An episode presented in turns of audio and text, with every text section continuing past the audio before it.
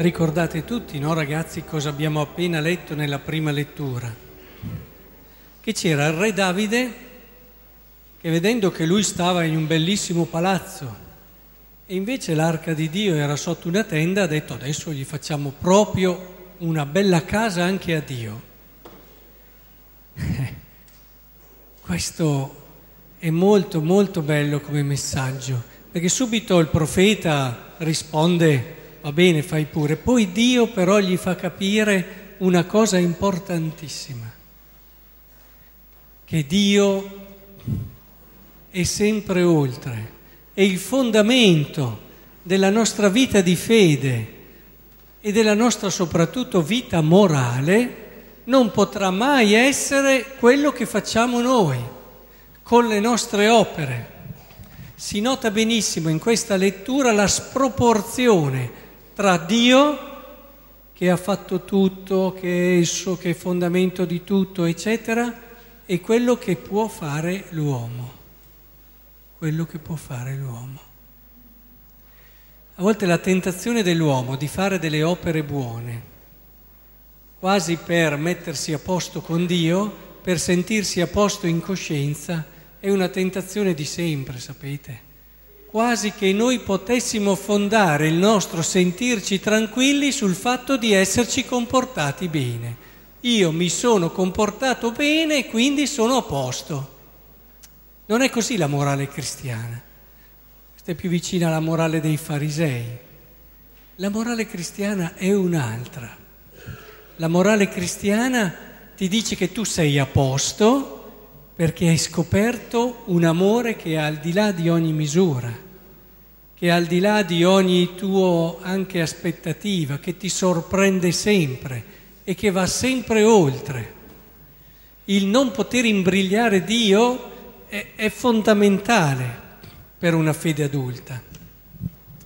E allora uno potrebbe dire, beh, allora se Dio è così, se l'amore di Dio è così, alleluia, io l'ho scoperto e quindi faccio anche tutti i miei peccati, tanto Dio è amore. Eh?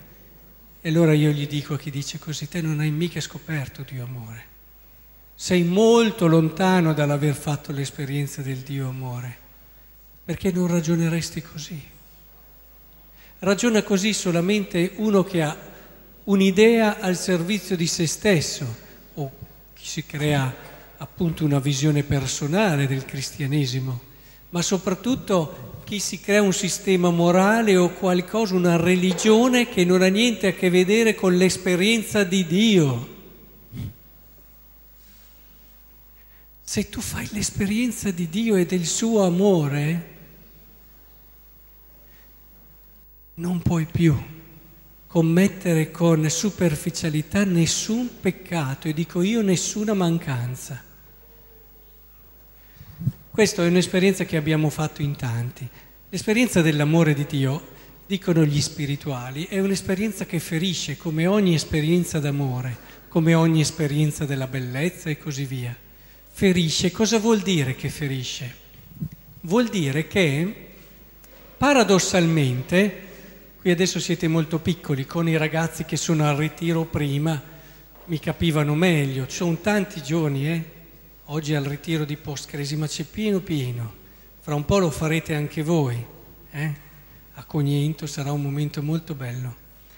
Dicevo che a loro ho fatto prima far capire cosa vuol dire essere innamorati, perché molti di loro lo sono. Quando sei innamorati è vero che si pensa di essere così, così insomma, molto leggeri, non si pensa a tante altre cose, però in fondo quando l'amore entra nella tua vita ti complica un po' le cose, perché se la persona che ami, di cui sei innamorata, non è, ad esempio, non puoi vederla quel giorno lì, che magari avevi già tutto pensato, programmato di vederla, ci stai male. Prima, quando neppure ti interessava assolutamente niente di quella persona, non ci stavi così male. Se quella persona non si comporta come tu avresti voluto, dopo ci stai male, mentre invece prima che lei fosse avesse fatto una cosa, che lei ne avesse fatto un'altra, non ti poteva interessare di meno, eri molto più tranquillo. In fondo, lanciarsi in un'esperienza d'amore ti può complicare la vita. Per questo ci sono dei giovani che preferiscono rimanere ai margini hanno paura a investire in una relazione d'amore. Poi dopo, al giorno d'oggi, lo si vede anche a livello di adulti, che si ha paura ad investire in una relazione d'amore stabile come il matrimonio, che comporta anche doveri oltre che diritti, e, e ti dà un orizzonte di fedeltà che ti spaventa, insomma, dinanzi alla fragilità dell'uomo. C'è paura perché si riesce a comprendere, a capire e si, si sente che l'amore è vero che è meraviglioso, che ti fa vivere momenti indimenticabili, ma allo stesso tempo ti complica la vita, ti, ti dà dei doveri e degli obblighi che prima non avevi. Anche perché come fai a stare tranquillo se sai che la persona che ami desidera una determinata cosa? Non ce la fai a fare le cose tue come al solito senza avere una sofferenza dentro di te. Ti senti che manca qualcosa. Allora, se davvero questo lo sperimentiamo tutti nelle nostre vicende umane, è altrettanto vero che anche nell'esperienza di Dio funziona così. Noi, nel momento in cui riusciamo a vivere l'esperienza dell'amore di Dio, non è più la stessa cosa. Quando l'amore di Dio ci ferisce, per usare il linguaggio dei mistici, che poi sono degli spirituali in generale, quando l'amore di Dio ci ferisce, tu non ce la fai mica stare a casa da messa, non ce la fai. Ma non perché c'è il precetto, ma non perché c'è il precetto. Perché percepisci che c'è un mondo, c'è un Dio che ha fatto tutto per te, si è incarnato, si è fatto uomo piccolo, si è abbassato, si è umiliato per farti capire, e allora lì capisci, che all'inizio ti ha voluto e ti ha amato e ti ha voluto proprio come sei, quel Dio che è all'origine di tutto ciò che sei. Come fai a divertirti trascurando il momento in cui gli puoi andare a dire grazie che è la messa?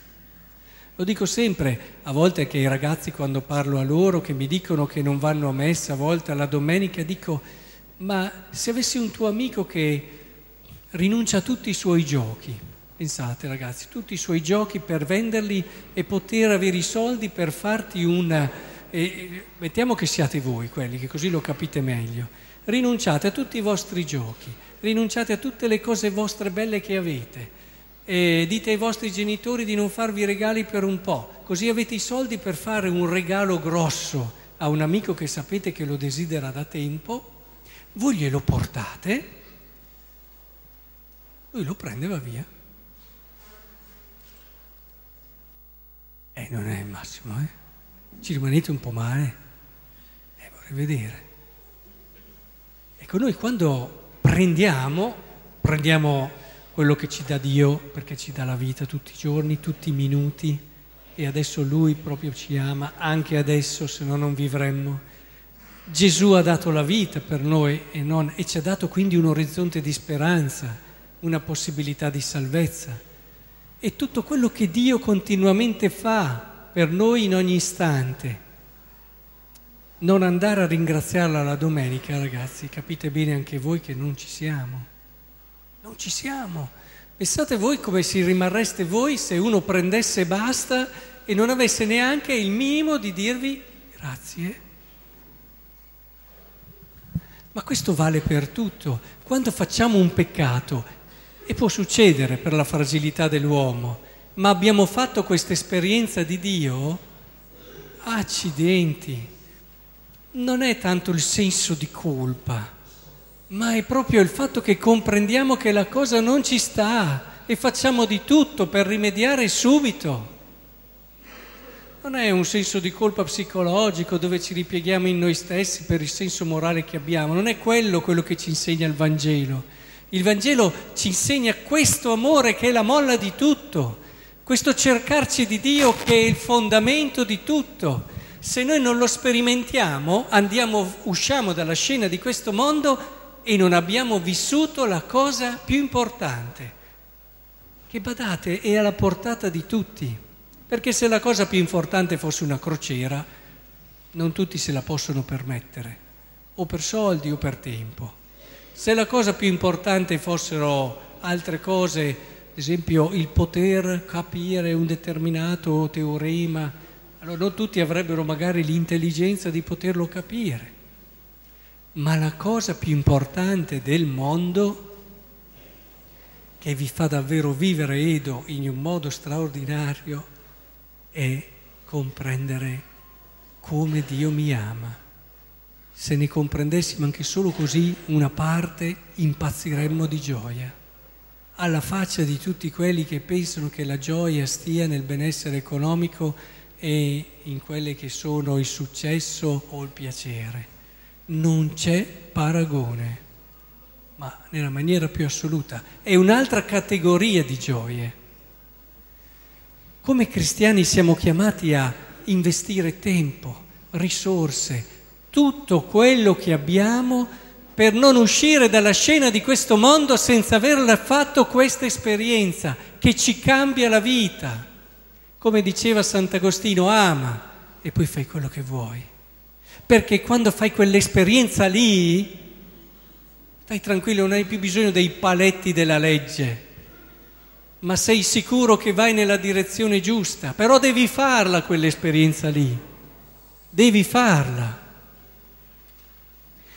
Ecco, la legge può servire come pedagogo, ma non fermiamoci lì, non fermiamoci lì. Abbiamo il Natale, abbiamo una meravigliosa esperienza che potremo vivere insieme con la grazia anche del Natale. Il Vangelo di oggi ci ricorda proprio questo, che Maria, tutto quello che ha fatto è fondato sulla grazia. Ti saluto piena di grazia. Quando c'è uno in galera, no? in prigione, e riceve la grazia, cosa vuol dire? Vuol dire che lo lasciano libero, cioè... E se la, magari se l'era meritato? Eh, beh, dipende. Però di solito se arriva una grazia, perché se finisce la pena vuol dire che allora è scontato, ma se arriva la grazia vuol dire che gli arriva prima. Quindi è un regalo. È un regalo che gli viene fatto magari perché ha meritato fiducia, però è un regalo la grazia. Hai ricevuto la grazia, eh, si dice. E, e questo ci ricorda, piena di grazia, guarda che tutto quello che sei è un regalo, Maria, è un regalo. Quindi non è fondata sul fatto che tu sei stata brava, Maria, ma è un regalo. Ma anche grazia vuol dire ad esempio, quando c'è una persona che dicono no, che grazia che ha, cosa indicano? La bellezza. Bravissimo, la bellezza. Cioè la grazia esprime anche quel tratto di bellezza che l'amore di Dio genera in te Maria. Non è che Maria è bella di per sé stessa, ma proprio perché hai ricevuto la grazia, sei piena di grazia. Proprio perché Dio ti ha amato sei bella. È importante che comprendiamo questo perché la nostra bellezza, quella bellezza che può conquistare il mondo, non l'abbiamo dentro di noi come forza autonoma ma è il frutto dell'esperienza di questa grazia, di questo amore di Dio che viene prima di tutte le nostre opere e ci viene regalato. Qui si fonda l'etica, la morale e tutta la vita di un credente. Allora vi accorgerete che non ci basterà più osservare i comandamenti, ma arriveremo a dare la vita. Questo è il criterio migliore per capire se abbiamo fatto l'esperienza di Dio. Se dici a una mamma, sei disposta a dare la vita per suo figlio, ma che è un papà, ti guarda e sorride e dice, ma per Bacco? Perché quando c'è l'amore, non stai più a dire, bene, ho fatto tre ore di servizio, adesso sono a posto. Provate ad andare a dire a una mamma se sta a controllare le ore di servizio che fa. Non ha inizio e non ha fine quando c'è l'amore. E così se l'esperienza cristiana viene vissuta nel modo giusto, non c'è il comandamento, bene ho preso sei, adesso posso andare. No. È tutto un altro orizzonte, è quello che vi auguro di vivere, perché davvero la vita diventa straordinariamente bella così.